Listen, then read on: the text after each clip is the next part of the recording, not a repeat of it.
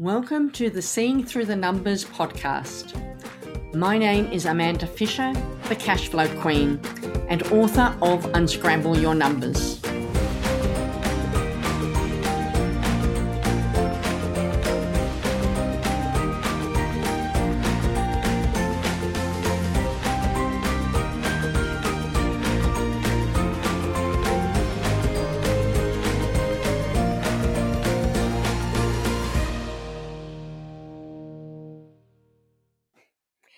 Hello and welcome.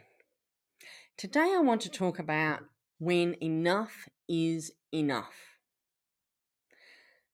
Now, this can apply in lots of different ways. It can apply to actions of people, it can apply to what you do, it can apply to what you don't do, it can apply to relationships with people, it can apply across the board. But I'm the cash flow queen, so today we're talking about when enough is enough in a numbers sense. And specifically today, what do you do and how do you handle clients or customers that don't pay? And when do you call it enough is enough? We all have them, those clients that, or customers, clients that just they don't pay. They expect the service, they still want more, but they just seem to somehow dodge around and not pay your bills. And what do you do?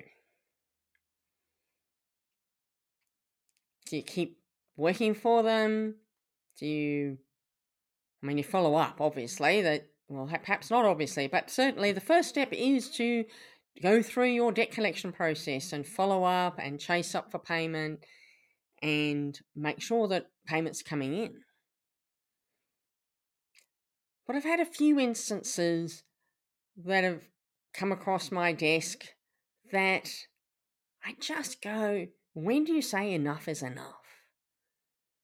Just recently, someone was telling me about a client who rang for some help phone call was missed, that's fine.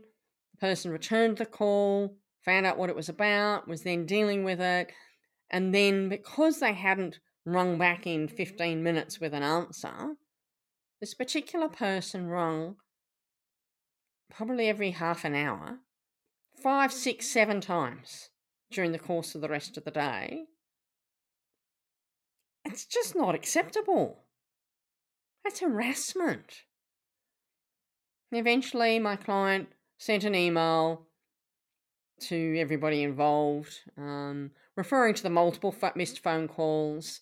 And, but you know, it's really not about just saying that. It's about saying, hey, you're harassing me, multi- phoning me multiple times. If I haven't returned the call after you've told me what you need, and obviously I'm working on it, then I'm either still working on it or I have other appointments that have got in the way, and I will get back to you as soon as I can. Right? If you provide service that does get back to people quickly, surely there is no need to be harassed. When is it time to call? Enough is enough. Don't phone multiple times, chasing up the same thing. There's a reason why we haven't returned the call. Another situation where a client asked for work to be done in a hurry. Um, they dropped, you know, they, they, they, you know, shuffled around deadlines for other clients to meet an urgent deadline for a particular client. And then that client took three months to pay the bill. It's like you made them drop work that was already booked in to do something for you urgently because you'd left it to the last minute and you needed it in a hurry and then you pay three months later after lots of chasing and chasing and chasing. Enough is enough. That's not acceptable. It's not acceptable to pay an invoice that late anyway without communication, but to demand immediate work without and then not pay the bill in the same kind of degree of urgency, that's just just bad manners, isn't it? It's just just not nice. And then they told me a little bit later, about a year later or six months later, same thing happened again. Okay. This time as enough was enough. It's like, okay, once they pay the bill, we're going to sack the client. Fine. So they had decided enough was enough.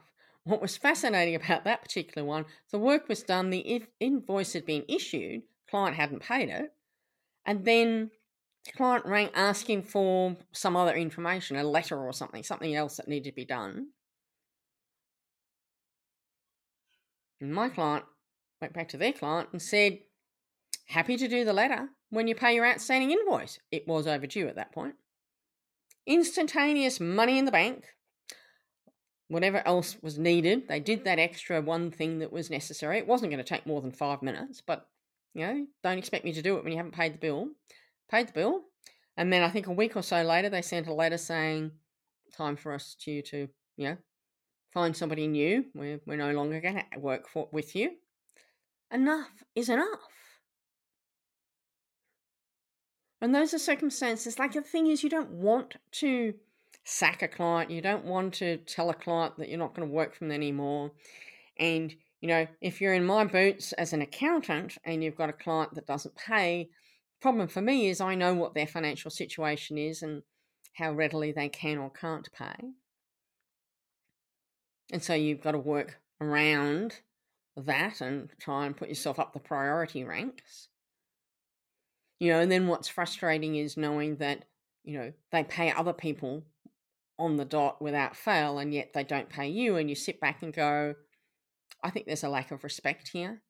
There's a lack of respect for for the services, for the person, for the work that's being done.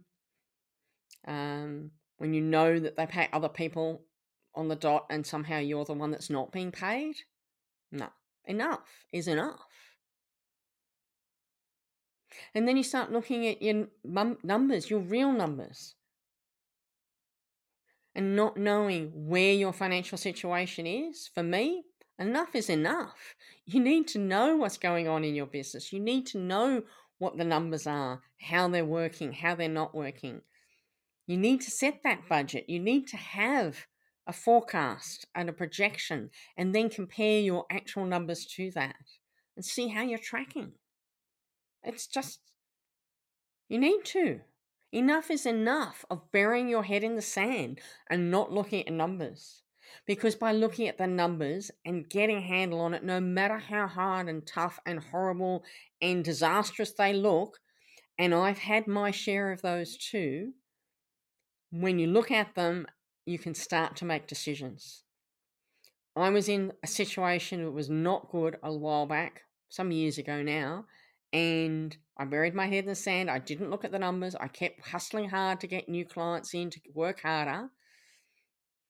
And eventually I looked at the numbers. And when I looked at the numbers, it was really obvious that there I was spending money on stuff that I wasn't using. There were things that we were spending money on that could be cut out. And unfortunately, when I looked at the numbers, I also realized that I had to terminate a staff member. I just couldn't afford them any longer. So, when I should have made that decision a few months earlier, and it would have saved me a stack of money.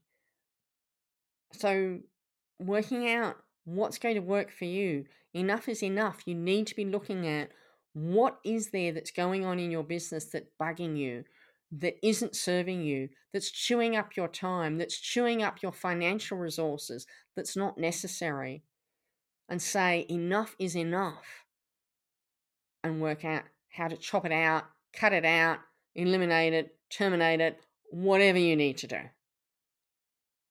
Because it's about your business sanity.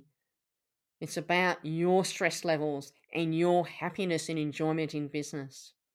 I'm not saying cut things out if it's going to cause you complete financial distress. No, it's got to be sensible. But sometimes you sit back and go, I don't need this. Enough is enough. Not doing it anymore. Have a think about whether there's something in your world that you need to call enough is enough. Thank you for listening to the Seeing Through the Numbers podcast. Make sure you subscribe to get notifications of upcoming episodes so that you don't miss any. Looking forward to seeing you in the next episode.